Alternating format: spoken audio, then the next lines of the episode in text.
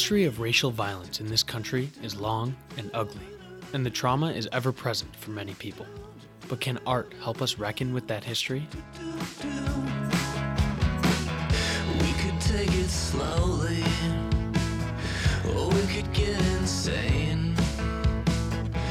No one ever got anywhere by playing it safe. This is All Things Grinnell. I'm your host, Ben Binversi. On this week's show, we'll wrestle with the current exhibitions at the Faulconer Gallery here on campus. First, we'll talk about Reckoning with the Incident, John Wilson's studies for a lynching mural. And then we'll turn to the other exhibit on display, Dread and Delight Fairy Tales in an Anxious World, which is curated by Emily Stamey, a 2001 Grinnell grad. Also, we've got a short story on the wonderful Grinnell tradition of alumni care packages.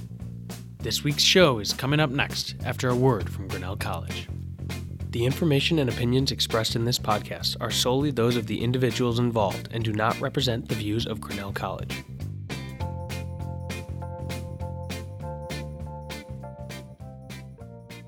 In 1952, John Wilson, an American artist, went to Mexico and painted a powerful and haunting mural titled The Incident. It depicts the scene of a racial terror lynching at the hands of the Ku Klux Klan, while a young African American family looks on.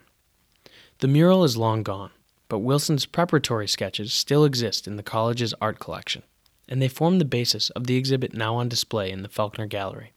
This exhibition comes at a time of discussion about what it means to reckon with the legacy of slavery and racial violence in this country. Before we get to the actual content of the exhibition, I want to talk a little bit about lynching. Kesho Scott, professor of sociology, as part of the programming for this exhibition, gave a presentation about the statistics of lynching. A recent report, Lynching in America, documented 4,075 lynchings of African Americans between 1877 and 1950 and many more were probably not recorded. One of the takeaways from Scott's talk was that it's impossible to tell these stories with just numbers. Coupling numbers together with stories or images is necessary in order to tell the whole story. But for someone walking right into the exhibition without an understanding of the history of lynching, these drawings might not mean as much. And so I figured that would be the case for someone listening to this as well. So, as painful as it is, I think it's worth touching upon. Lynching emerged as a vicious tool of racial control in the South after the Civil War, as a way to reestablish white supremacy and suppress black civil rights.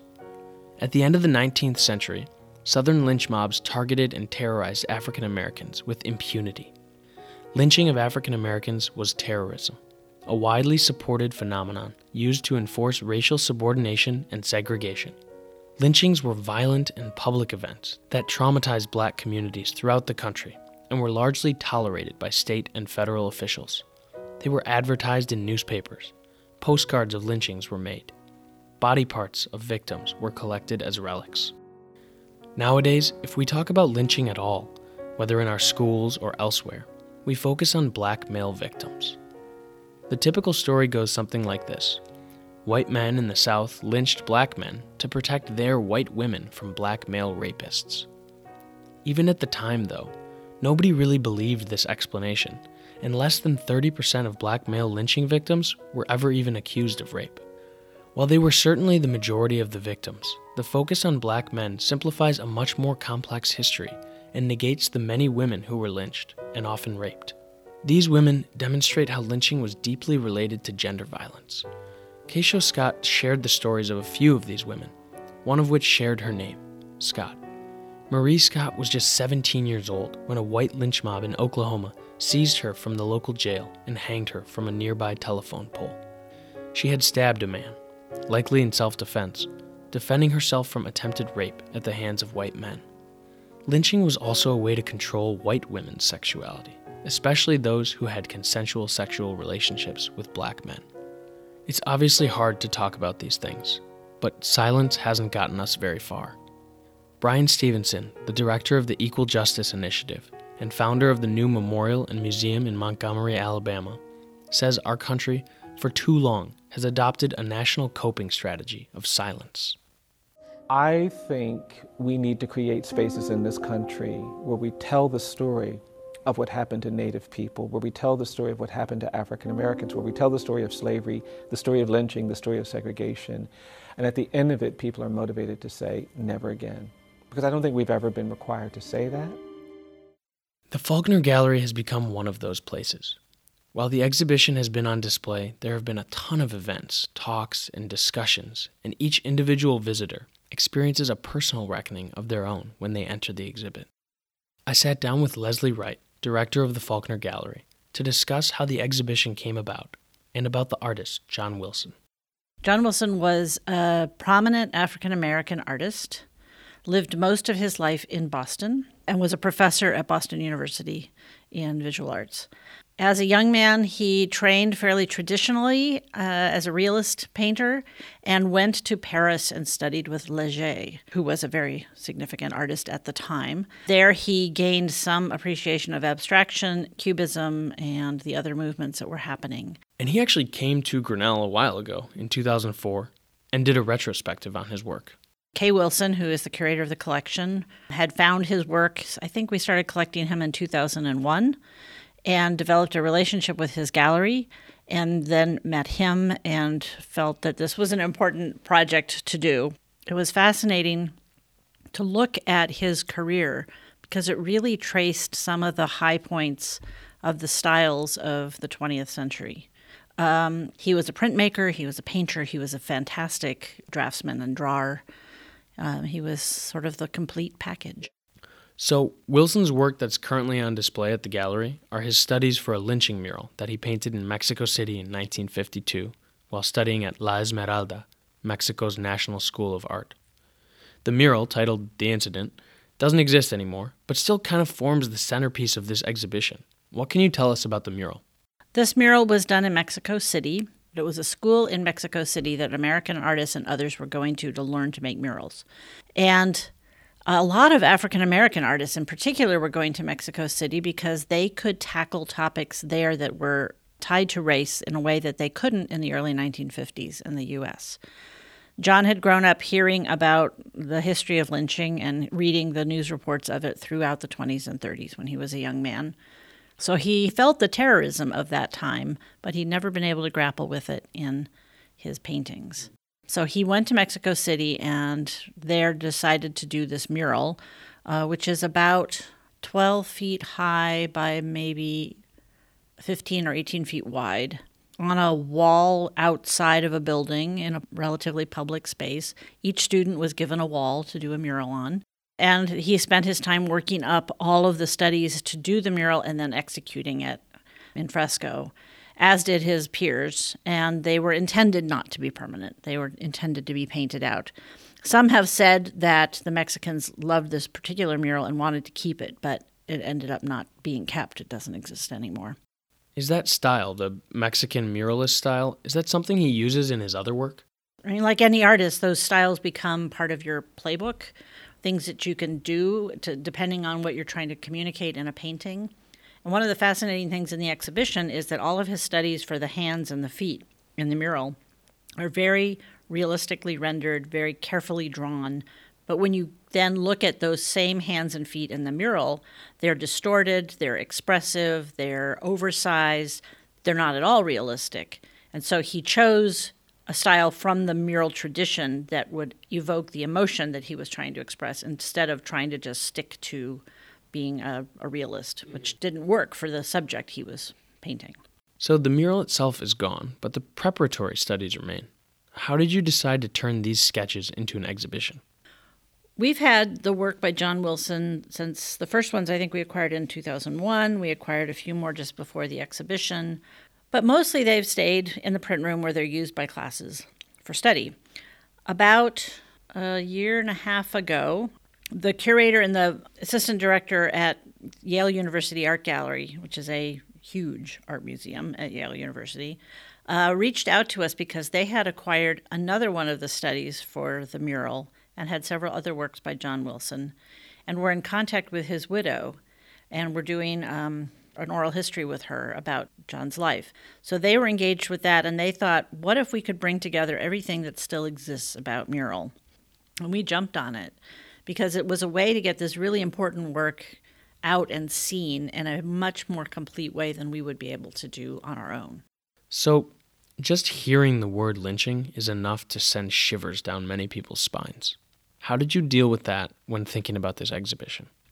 That's a really great question. One of the things that curators have to wrestle with is the fact that our audiences are not monolithic. We have many different audiences. And sometimes we forget that at our peril.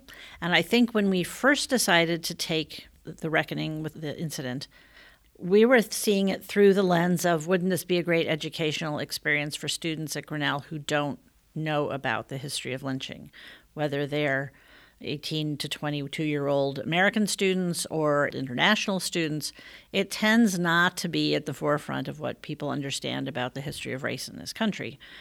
What we completely ignored to our peril, but we did catch it, uh, is that our African American faculty, staff, and students know this history intimately, and for them, it's very painful. And to put it up there as an educational experience ignores what they're going to have to reckon with with having this on the wall, which is that they perhaps knew somebody or don't know who an ancestor was, but could very well have had an ancestor who was lynched, or lived in communities where this terror was ever present, or had to shop at a store where the man who was selling you your shoes was one of the guys who was out lynching somebody the day before. That we hadn't really stopped to think about. So, late last spring semester, there was a series of uh, faculty workshops about race and, and dealing with race. And Kay brought it up at this workshop, and suddenly people's alarm bells started to go off because of that word lynching. And they thought, oh my God, what is this a mural of? And what's it going to look like? And how traumatic will it be to see it? And we took that moment to say, okay, we need to slow down, start talking to people. We need to think about this, whether it's even a good idea to do it. And we thought, okay, well, let's let everybody have a chance to percolate on this. We showed them the images. We showed them the scale of the images, which is not huge. So it's not a mural in your face, it's a relatively small study, and then the drawings. And Tilly, in particular, Tilly Woodward, started to really carefully work through this with a number of different stakeholders, uh, making sure they had personal time to reckon with what this project was going to be. And slowly, people began to see that it wasn't as dangerous as they might have thought, but it was definitely provoking, and it was provoking in perhaps what could be good ways. Um, as soon as the, the fall semester started, we had one of our interns, Marco Saffold, and we introduced him to the ex- upcoming exhibition and asked if he would like to be engaged with it. And he jumped on it with alacrity and said, Let me take this to my colleagues at the CBS. That's the Concerned Black Students, an organization on campus. And they got very engaged and said, Yes, we want to have a say in how this is presented. We asked if they would like to plan the opening, and they did. And they also came up with some other programming. And by engaging them early on and letting them have their own voice in this, it's been a very positive experience. And I hope that the exhibition will be as well. So it sounds like a process of reckoning with the work before it even came into fruition. A lot of thought went into it, which people can't necessarily see when they come through the exhibition, but it's important to keep in mind. But like so many of the Faulconer Gallery exhibitions, there's so much more than just what's in the gallery. The exhibit itself is quite simple and small, yet it lends itself to so much interpretation and involves so many different disciplines and ideas and histories. Starting with the opening reception, which was led by students, there have been a flurry of events in the gallery this semester, which touch on different elements of the exhibit from a wide variety of angles. Tilly Woodward, the curator of academic and community outreach at the gallery, helped organize all of this activity. I asked her why she felt it was important to get all these different voices involved in the exhibition. I think you have to fold in all voices and you have to think carefully through um, who your audiences are and what your goals are for every exhibition. I'm really appreciative to all the faculty, staff, and students who um, had very thoughtful and productive conversations about what the works meant, how they could be seen, how they could be interpreted, and helping us find our way with the development of audience and the development of programming. Programming is always important for any exhibition that we bring in. It leverages a way that um, people can connect and um, have a deeper, richer experience with the exhibitions. It's always an important part, but I feel like, especially for this exhibition, which talks about violence, race, history, unspeakable sorrow, and the way that you can think forward to the impact of trauma over generations, that there's a particular sensitivity to, to this exhibition um, and the sorrow and the horror that it represents. Um, and so I began to toy with the idea of bringing Story Center to do a digital workshop. And so Joe Lambert, who is the founder of Story Center, agreed to come. And in November, we did a three day workshop with 10 student staff and faculty um, where I asked them to really dig deep and think about how they connected personally with the exhibition. Participants were given the artwork to look with and latch onto a particular theme or element from the work to tell their own story. Liz Queathem, senior lecturer in biology, was one of the participants in the workshop. I grew up in an interracial family, although nobody described it that way at the time because my sister and I were both adopted. And at first, I thought that the differences between us were just because we were different people. But as you know, especially um, after I went to college, I began to realize how much of our existence was probably dictated by how people saw us in terms of our race. Chris Hunter, professor of sociology, was also involved in the workshop. The main illustration of the mural as a whole, the one that depicts the lynching, I, I frankly found very difficult to look at. And um, so I, I looked at part of it, um, a part that depicts a what appears to be a mother, a child, and a, and a father, kind of hiding inside a building from the KKK. That initial reaction of repulsion is common.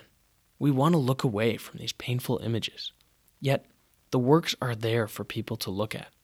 I think, unlike the imagery we get in the news, which often historically and now depicts uh, horrendous events, and, and does it does it powerfully. You know, photography is a very powerful medium, but but in some ways the artistic representation, for me at least, and I'm not speaking as an art historian or critic here, but it can kind of distill part of the reality of the imagery, the reality of the event. I find it really interesting to have seen the overall representation of the mural in the context of our exhibit, where most of the pictures there are the studies. The combination, I think, is, is particularly powerful in a way that a single image by itself wouldn't be. It, for me, at least, it helped me to, to focus on, as I say, the things that were less troublesome and, and, and personally upsetting about it. But I think having to face the fact of that kind of behavior and those kinds of horrors through the, the art is, um, is important. Each participant latched onto something different and told their own personal story, connecting deeply to the exhibit, which is really what we hope to do with any art exhibit.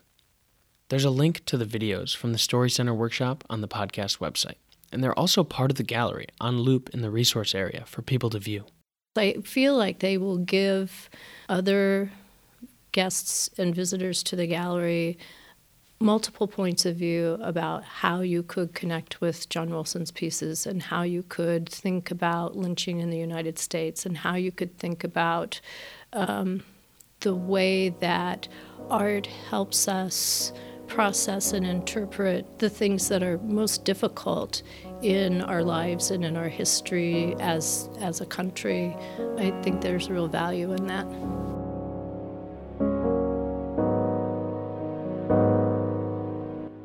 The opening reception featured students reciting poems by Countee Cullen, Langston Hughes, and other poets, as well as a song and movement exercise. Farah Omer, a senior from Somaliland, was one of those students. She read a Lucille Clifton poem during the opening reception, and I talked to her a little about how she connected to the exhibition.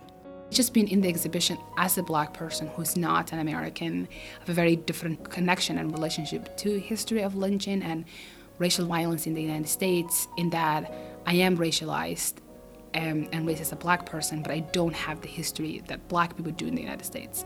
So for me, it was coming to the United States, it was the first time that I learned that, you know, that I was black, but also that there is this history that was not just a very distant thing I learned in middle school history that was like once is slavery in a very far away place and it may have involved people who look like you like you know I never really and it's silly to say but I never really made the connection until I came to the United States and it takes a lot of learning and a lot of work um, for me to kind of understand what what is this history that isn't mine but I am somehow that's also mine and I'm kind of part of because I live here now. So being at the exhibition and reading this poem, it made me realize that I still had a lot to figure out, but somehow I'm like I'm not gonna be able to do it from like very removed subject position that I had before. Farah also visited the exhibition with her anthropology class, studying it as a site of collective memory. And we always talk about in that class like what is memory for certain people, it can be history for others and race in the United States, like for me, it functioned as history. But the more I live here, the lines kind of get blurred and These personal questions are on the minds of many who walk through the gallery and view this exhibition. For some people, that kind of reflection happens every day, but this exhibition forces the issue. You can't avoid it. As with anything, our experiences impact how we see and interpret the exhibit and what we take away. We often talk about how art makes us think and feel, but what about how it makes us move? Two students with backgrounds in dance and movement brought their experience to this exhibit, and during the opening reception, encouraged others to do the same. After the students read their poems, Naomi Warub, class of 2019, and Obuchi Adikama, class of 2021, invited the audience to look around the gallery and think about the movements that the work inspired in them. I talked to Obuchi and Naomi about how they structured the exercise. how we did that through dance was ask people to look at the art, find a detail, and then in some way put it into your body. And we encourage that they do it abstractly, so you could, um, rather than seeing a person and then taking on the position that that person is in in the in the work, um, you could look at a line, you could look at color, you could look at um, any number of things and find a way that um, those qualities can be a part of a movement. And then we wanted to find a way so that people could then come back together and share it with the group. And we wanted um, to find a way that after kind of sitting with the art, also all the poems that had been shared, um, we wanted to find a way to also sit with each other. And so um, it was a process of looking at the art, finding a movement, then coming back together as a group, asking individuals to share their gesture, and then slowly building those gestures together to develop a phrase. And then Eden uh, sang "Strange Fruit," and we did our movement to that to that song. I think with a work like this, sometimes we're left speechless or our words don't feel adequate. What kind of emotions and movements did it elicit in you and in other people? I think it was sombering when I first saw it. The gallery is a gallery of lynching studies, so you always know it's going to be a heavy work. But I think there's something about the details in each of the different images that like really kind of ground you. And I didn't really say much when I first saw them. In the movements that um, people offered when we were putting together the phrase at the end, I felt like there was a lot of um, tension in the body between moving downwards and then also like being uplifted. There was a, a, a lot of images of knots, ropes, roots, um, and so I think the same sort of like twisting tension that we feel in those was what was felt in, in the movement. Whether it inspires movement, thoughts, or feelings, this exhibition really forces you to confront the painful history of racial violence in this country. Tilly Woodward agrees. And I think that that speaks to the the power the power and the importance of art, um, because one thing that happens in a work of art is that um, it's not a linear process. It's a process of gestalt. So there are a lot of things that are happening at once simultaneously. And so the nuance that it um, can take on in terms of the way that it addresses the subject matter, I think, is powerful. It speaks to our hearts and our minds and our bodies all at once.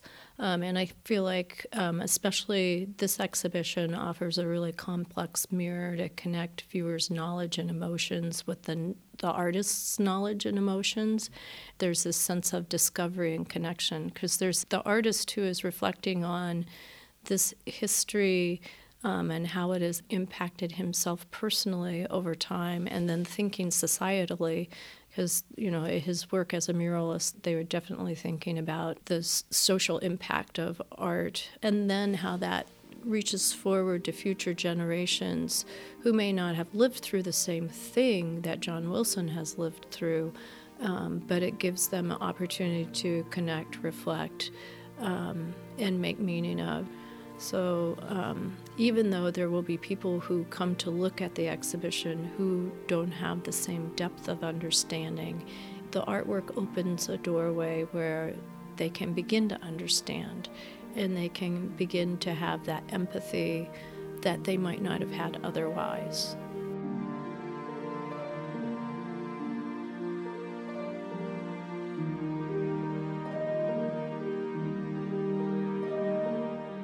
Lest we forget, the history of racism isn't restricted to the South or some far off time many years ago.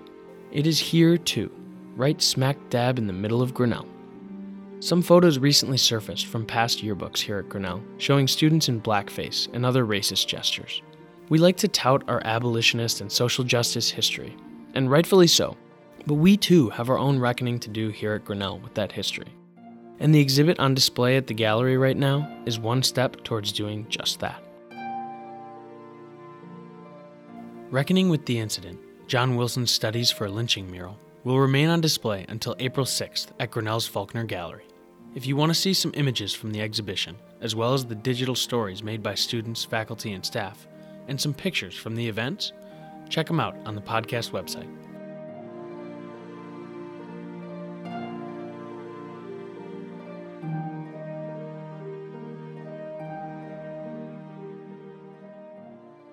Also on display at the gallery is Dread and Delight Fairy Tales in an Anxious World.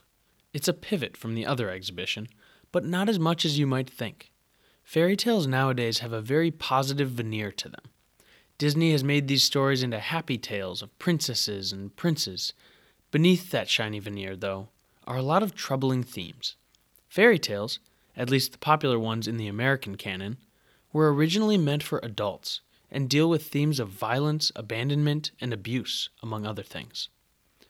Emily Stamey, a 2001 Grinnell grad, worked in the Faulconer Gallery as a student and has returned again as the curator for this exhibit. She works as the curator of exhibitions at the Weatherspoon Art Museum at the University of North Carolina at Greensboro. Stamey's exhibit has paintings, sculptures, videos, and all sorts of fascinating art, and it can be a lot to take in, but it's organized around seven fairy tales most of which you're probably familiar with. We walked around the exhibit together and discussed how she came up with the idea for the exhibition. So there's a moment maybe five or six years ago where I walked into this movie theater and there were two posters up side by side for upcoming movies, and they were both retellings of Snow White. Um, one was that sort of dark and creepy Snow White and the Huntsman, and the other was the sparkly, it was a Disney something, Mirror Mirror, I think was the title of it. And I just thought, why? Why on earth are there two movies about Snow White at the same time? Who on earth wants to go watch these? Because I had absolutely no interest, but they were these giant posters side by side. And it just kind of lodged in the back of my head. And over the course of the next year, I just realized we were bombarded with fairy tale material. You know, it was on TV in the TV shows, Once Upon a Time and Grimm. It was in all these movie remakes. It was in young, young adult literature. I mean, it was just kind of everywhere. And then, of course, because I hang out in art museums and galleries, I started noticing, oh yeah, artists are doing this too. And at that point, I had to second guess myself and say, okay, there's something to this. Why you know what what is this and why is this so interesting to everybody and i will try and wrap my head around this by looking at the art and try to make some sense of it And this exhibit brings together the work of 19 different artists. When you started kind of building this exhibition and thinking about what to include, were you surprised at how many artists were, were working and dealing with these themes of fairy tales? I was. It was a little bit like I discovered this theme within contemporary art that I had never been taught. Um, and we don't write about it in, in great amount. Um, there's a whole body of fairy tale studies. Um, and interestingly, that sort of discipline doesn't really look at the fine art either. They'll look at film, they'll look at literature, they'll look at lots of other different realms where fairy tales show up, but no one was really writing about it in a museum or a fine art gallery context. Um, and the truth is, the show could include 40 or 50 artists. Um, so ultimately, I had to rein it in somehow. Um, and what I decided to do was to look at specific stories, so to anchor it with the fairy tales themselves. Um, and, and that then set parameters and, and narrowed what I could bring into it. Guiding principle of Yeah. sorts. So, which stories did you end up including in, in this exhibit? I know most of them are familiar to most people, but there's also a few that are maybe a little more niche. Exactly. So, so the other through line is I decided I would focus on stories by the Brothers Grimm.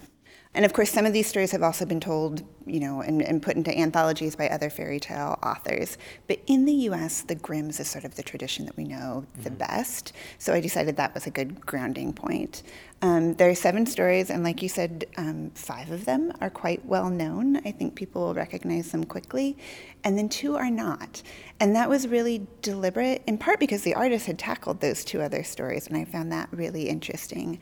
But also just this reminder to us that fairy tales are bigger than what we take away from Disney in mm. essence. You know, there's there's more than just those five stories that we know really well, five or six. There's this huge, you know, literature that is fairy tales. Mm-hmm.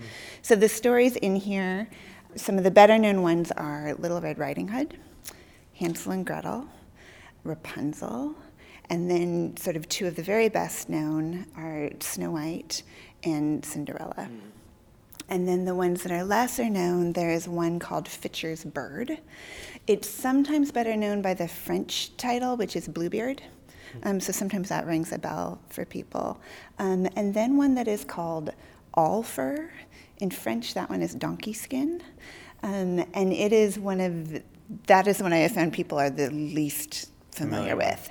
And it's in the same tale type as Cinderella, so it is related to Yep. Cinderella, but a really unusual version. It's a little twist on it. Little twist on that one, yeah. What is it about these stories that lends themselves to, to revisiting them with a contemporary lens? So I think what artists have found so interesting in them is the fact that they wrestle with really harsh realities. I mean, the thing is, fairy tales were never meant to be kids' literature to begin with. They were written by adults for adults. They deal with war, they deal with famine, they deal with completely dysfunctional families, they deal with these horrible power imbalances. And the characters in them are usually these people on the margins, so they're people that don't have a lot of power. So the protagonists are kids who, you know, have sort of no means about them in these stories. Or they're women who, especially at the time that the stories were written, were definitely characters in positions of no power. And they are almost always poor. And there is something about looking at those people on the margins that really resonates with how we're thinking through lots of different social issues right now. And so I think that's part of the appeal to artists. Um, they're also magical. I mean, like there is there is some of the most vivid imagery in fairy tales that you will find anywhere, um, and that makes for great art too. Yeah, I think a lot of people nowadays, when you think of fairy tales, you're thinking of the Disney versions and the kind of softened edges that we've put on these stories. And when I was revisiting uh, some of these tales and looking at the the works here, I was kind of surprised that I I didn't even know about like the the darker side to some of these stories, and I was like. Oh my God! Like, Yeah, we, I mean, we read these to our children. They're creepy and scary and weird, and, and Disney gave us very clean, very happy fairy tales. And and you can enjoy them, and that's absolutely fine. I mean, like, but the thing is, is that fairy tales originally were messy. They were really, really messy stories, and they didn't always have perfectly clear endings, and really terrible things happened in them. Uh-huh. Um, so the the artists are latching onto that for yeah, cer- certain. the artists are definitely um, breathing some of the the old life into some of these stories Yeah. and putting a, a different edge on them. Yeah. would say. Can you give me an example of the kind of traditional like story um, that is being told, and then how one of the artists might be reimagining it or putting their own story Putting into their it? spin on it. We can talk about the carriage, which Okay. is always one of people's Yeah, it's kind of uh, you know you walk in here and the carriage is kind of Right. So we are standing in front of this sculpture that is by the artist Tim Horn, and it's titled Mother Lode, and it is a nearly life-size Baroque carriage, um, and it is completely covered in crystallized rock candy, which is then covered in a shellac. It sparkles and it's sort of pumpkin orange colored, and it has all these twists and curls and ornateness, and, and you really could sort of sit a smallish sized human inside of it. I Uh-huh. mean, it, it has a presence in the room. So I think it's one of the ones that people most quickly associate with the story. I mean, you walk in, you look at it, and you say, "Oh my goodness, Cinderella's carriage. You're right, carriage." yeah. Um, and in part because the carriage is such a key element of the story, in part because the version of the story we know from Perrault and then Disney, you know, it's a pumpkin that gets turned into the carriage, and this sculpture here is such a beautiful bright orange color.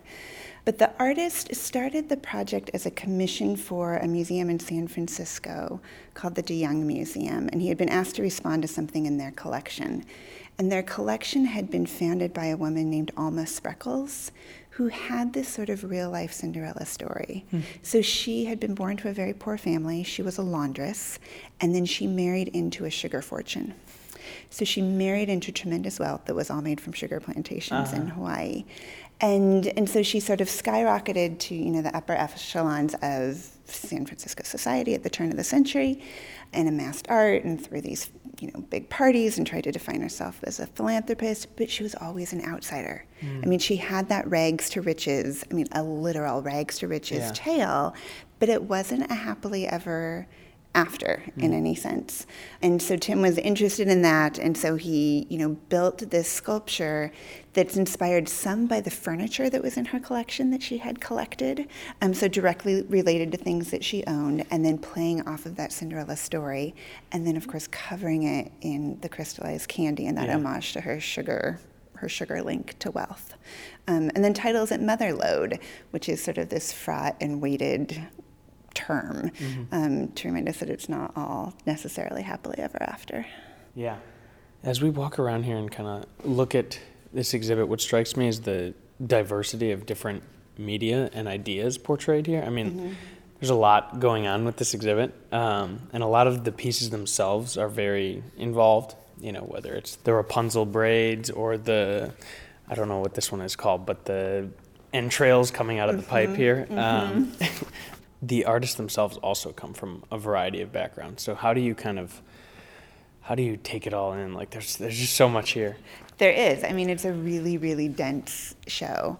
But again, the the way you make your way through it, or the way I made my way through it and have laid it out for people, is by the stories themselves. Mm-hmm. So as you walk through the gallery, all the pieces pertaining to Rapunzel are grouped together. Cinderella is grouped together. Red Riding Hood is grouped together, so that you can think about that story and then look at the different ways, you know, that two or three or four artists have unpacked it or retold it or visualized or reimagined it. This is a piece by the artist Gil Yefman, um, who is an Israeli artist who, um, whose work I know from him showing in New York quite a lot. Um, the piece is called Longing, um, and what we're looking at is up at the top of the wall, sort of jutting out, is this plastic sewer pipe. And then spilling from it are all of these knit forms that maybe kind of give us an allusion to Rapunzel's braid spilling out of the tower. But in this instance, they're not dangling from a tower, they're spilling out of this pipe. And then we look more closely, and the, the sort of first element coming out of the pipe is hair. It kind of looks like coils of hair falling down. But then you notice all these other parts, and there are lungs and hearts and hands and breasts and a penis and eyes. There are all these different body parts, and, and pointedly, there are both male and female body parts. Um, so the artist has transitioned gender wise. So at the moment of making this, had gone from male to female, has since gone back to male, but is thinking through, you know, what do you do with these fairy tales that paint gender in such really, really stark divisions? And how do you relate or what do you do if you're trying to find yourself in these stories Yeah. and you are not the prince or the princess or you maybe are one and then the other. And so what is a more, you know, fluid way to think about it? And so this is his more fluid Rapunzel and and of course then, you know, sort of literally fluid in that it is mimicking water coming out of a of a pipe. Uh-huh. Yeah, there's a lot. There's a lot going on there. There is, Um, yeah. And then, can you describe what is hanging over us as we walk through this? Right, so stretching up through and along the ceiling alongside it is this mammoth gold braid with all of these red ribbons tied to it. The braid is 1,600 feet long. Um, so the way it's installed here, which I love, which is so fabulous, because the Faulconer has such great architecture, and so it sort of dips up in towards the skylights and through the rafters, and it loops and it spills and it falls all over the place. This is a piece by the artist M.K. Guth, who's based out of Portland, and it's called Ties of Protection and Safekeeping. And so she was interested in thinking about Rapunzel from the perspective of the witch. So remember that the story of Rapunzel is that this woman, you know, was pregnant and she was craving this Rapunzel plant in the neighbor's yard and sent her husband to steal it. The neighbor happened to be a witch who said, You've stolen my lettuce, therefore you must give me your baby. She takes the baby, names her Rapunzel, and when the baby is about 12 years old or whatever, a young girl or young woman, um, locks her away in a tower so that nobody will get to her, so the witch can keep her for herself. And we can think of that as a really terrible thing to do to a child, um, but you can also think of it as maybe the impulse of many parents to lock their children away and not have the terrible world get to them. Yeah. So MK Guth went across the country asking people what to you is worth protecting or safekeeping. And she invited people to write their answers on these strips of red um, flannel. And then she progressively kept braiding this braid of hair. It is synthetic hair, it's not real hair. um, and tying these ribbons into it. So, what you wind up with is this beautiful sculptural form, but tied into it are thousands upon thousands of different individuals' responses to what they would protect or keep safe. And they range. You know, some are my grandmother's teacups.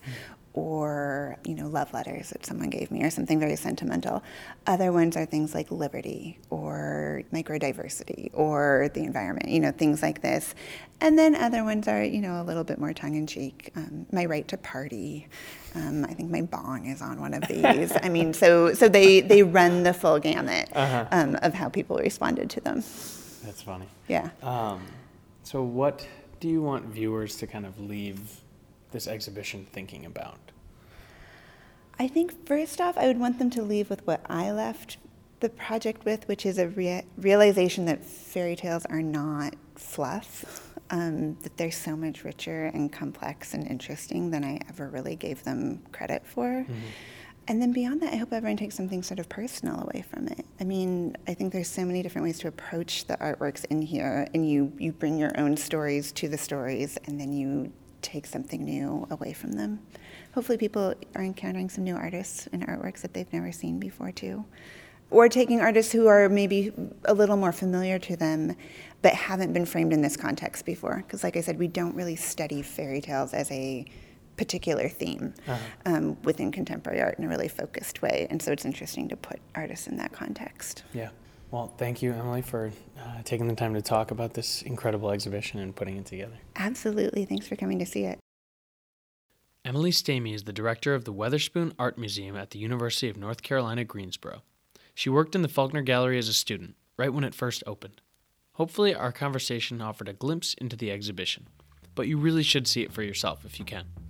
It's on display until April 27th, so check it out while you still can. The Faulconer Gallery is such an incredible space on campus, and students, if you haven't been over to check out the recent exhibitions, hopefully this inspires you to get off your bums and head over there. Okay, I'll step off my soapbox. Actually, no, I won't, because this whole podcast is my soapbox. So get over to Faulconer Gallery right now. My mom even came down all the way from Wisconsin just because she wanted to see the exhibitions. Okay, maybe she also wanted to see her favorite son. Sorry, Zach, but we know it's true. Okay, now I'm done. Students are on spring break right now, doing all sorts of crazy and exciting things while I whittle away the hours here in Grinnell, chasing squirrels with my dog. I'm not salty, though. Really, we all deserve a break after what was a grueling winter. To help students get through the doldrums of winter and make it to spring without catching burling fever or noise flu, a group of generous alumni came to the rescue, sending care packages for each and every Grinnell student on campus 1,380 in all. The packages, sent from Grinnell alums all over the world, have their origins in the alumni Facebook group, Everyday Class Notes. The initial idea to send the care packages came about in 2014 as several alums reminisced about their old mailboxes in Carnegie Hall, how they would receive notes from prior mailbox owners and send something new to the new mailbox owner after they graduated. So some alums got the idea to send packages to current students, and the Care Package project is now in its sixth year. Alumni from around the world have spent the past year shopping, crafting, and gathering materials to create these care packages, most of which come with a personal note of encouragement, friendly advice, or words of wisdom to students. The care packages require planning and coordination, and it's truly a group effort. Alums help out in various ways buying the items, assembling the packages, paying for shipping, or helping to distribute them in Grinnell. Some even drive all the way to Grinnell, like Scott and Laura Shepard, both from the class of 1982, who, for the third year in a row, have made the 500 mile trip from Tulsa, Oklahoma to help hand out packages, including 80 of their own that they packed into the back of their SUV. Monique Shore, from the class of 1990, lives in town, so the trek is a little easier for her. Since I'm local, it makes it easy to be able to participate. I don't have to pay shipping, which is nice. It's really easy to come over and volunteer. Yeah. And I just love connecting with the students. So I, I work with students um, at, at the library, and it's fun to hear their side of it and how much joy it brings. So it's just a really awesome project. Students look through the plethora of packages to find the perfect one that fits their wants and needs. I asked Monique if looking through the packages was kosher. We, well, it is allowed. It is allowed. There's definitely students that want to know what they're getting, and then there's others that like if it's just a plain brown box, they're go- they're going for it. So, because the decision can be overwhelming. So. I agree. There's a lot. There's so much. That, yeah, you don't like. You only get one decision. Decision, and there's like so many boxes, and There's you want so to many make. bags, You want to make sure you're making the right one, man. Yeah, that's fair. You got to make your choice count. Dev Nalwa is one of those students who likes to know exactly what he's getting with his care package. With hundreds of packages to choose from, choosing just one can be overwhelming. Some of the packages hint at the contents within with labels like vegetarian, gluten free, nut free, and dairy free, while others have an obvious theme like tea lovers, chocolate lovers, home cooked meals, Girl Scout cookies, or Dr. Seuss and still others are simple, brown boxes offering no clues to the treasures within. So, with all these choices, how do you decide which package to take? For Jeremy Barnes, it was an easy choice. I'm looking at this Star Wars bag and I'm like, you know, I'm feeling that. So like, hopefully. Are you a hopefully. Star Wars guy? Oh yeah, of course, of course. Uh, nerd, dude. I'm a total nerd. Okay. Geek. For some, the decision comes down to a matter of pure caloric content, as students need food to sustain them through what can be a grueling stretch of the semester. There were like 50 granola bars, not really, but like there was a lot. Um, there were a lot of Clif bars. There were a lot of like high energy um, fuels. For Inez Dufresne, she's a big believer in the benefits of chocolate. Well, I saw the dark chocolate, so I had to go for it. Fair enough. 72%, you know. Tyler Williams also takes a practical approach to finding the right package. A lot of them had toys, but I was like, what am I going to do with those toys? I just needed the snacks. So this one had the most, yes. There are a lot of snacks in there. Not Mhm. necessarily healthy, but are they I'm going to not a get you healthy person. Of course they're going to get me through. I love Skittles, uh, you know, sugars, carbohydrates, things that I need to live. Tyler's utilitarian approach aside, some students are looking for something fun just to get them through the dreary winter. Many are far from home or going through a rough patch, and these care packages come at the right time and really do make a difference. Whether they're looking for snacks, toys, or just randomly choosing, students love the connections they feel with the alumni who send the packages. Mira Berkson reflected on three years of receiving care packages. First year, I got one from someone, I think in Hong Kong. That was crazy. I got some cool toys. Last year, I got some socks with toucans on them. Yeah, it's a happy time. Mira was concerned that I didn't receive a package myself. Did you get a care package? Back in the day, yes, I always got care packages. But you can't now. Well, I'm not a student. I, Yeah, but you like fake or a fake student. yeah, I am a fake student. You're right. so I can get a fake package. Yeah, you could. I mean, I think you can get a real package. You lurk. Mira's allergic to nuts and kindly offered to share them with me. Do you want uh, these? I'm gonna give you my snacks because I'm allergic can you to say that again? Do I want what? Uh, these uh, walnuts and No, no, no. almonds. What, you- do I want these? These? These what? these nuts?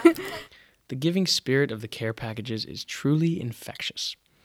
Picking the right package can be a tall order, but in the end, it's not so much about what's in the package as the message it sends.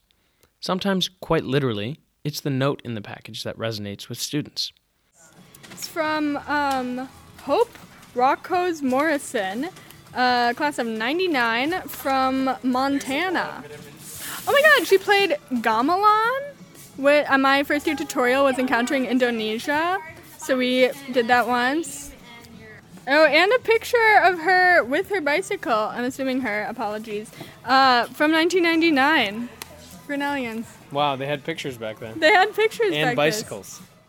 Alums and students alike enjoy interacting through these care packages. Many packages have letters like this one, and students often follow up with the alums to thank them. Charles Carr, a senior, fired off an email to his alum almost immediately after opening his package.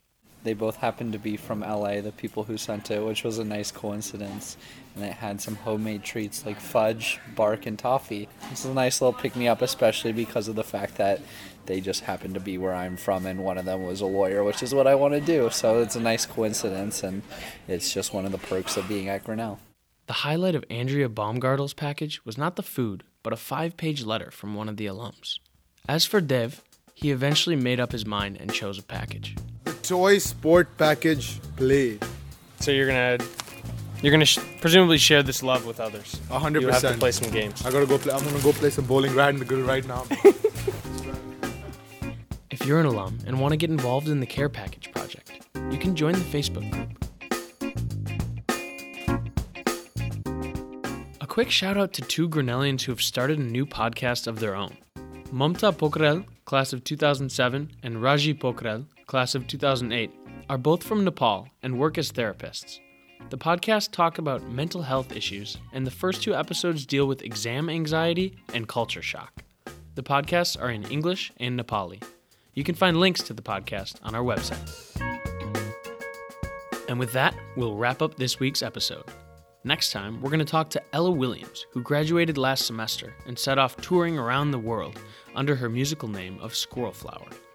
One of her songs, Conditions, was featured on NPR's All Songs Considered.